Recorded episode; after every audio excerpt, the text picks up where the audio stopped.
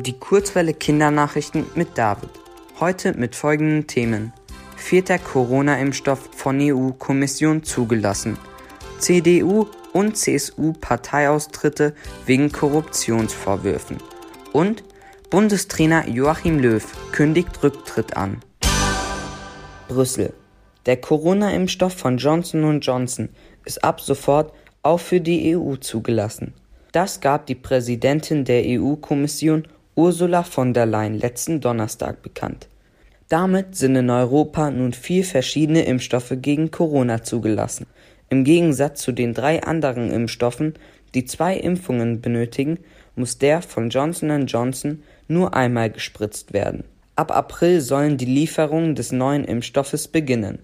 Außerdem sollen ab Mitte April auch in Hausarztpraxen Impfungen möglich sein. Darüber hinaus können sich in Bayern seit letzten Donnerstag auch alle, die keine Symptome haben, einmal pro Woche in Apotheken kostenlos auf Corona testen lassen. Berlin. Die CDU-CSU-Politiker Nikolaus Löbel und Georg Nüßlein sind wegen Korruptionsvorwürfen aus ihren Parteien ausgetreten. Die beiden Politiker hatten sich letztes Jahr um Corona-Schutzmasken gekümmert. Sie hatten dafür gesorgt, dass viele Masken für Deutschland bei bestimmten Firmen bestellt wurden. Jetzt stellte sich raus, dass die Politiker das gemacht haben sollen, um selber daran mitzuverdienen. Die Firmen, die die Masken verkaufen, sollen ihnen viel Geld für die Aufträge gezahlt haben.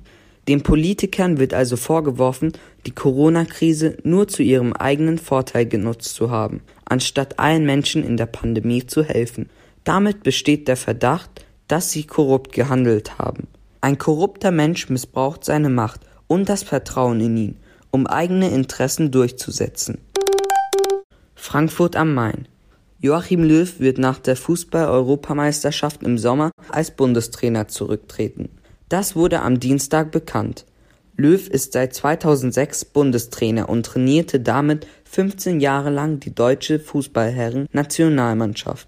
Eigentlich wäre er noch bis nach der WM 2022 Bundestrainer geblieben, hatte aber den Wunsch schon früher aufzuhören.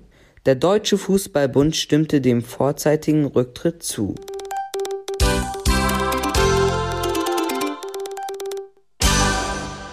Die gute Nachricht.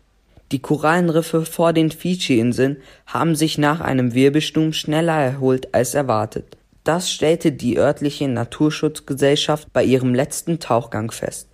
Die Riffe wurden vor vier Jahren von einem Wirbelsturm stark beschädigt. Korallenriffe bieten einen Lebensraum für viele Meeresbewohner, wie zum Beispiel Fische und Krebse.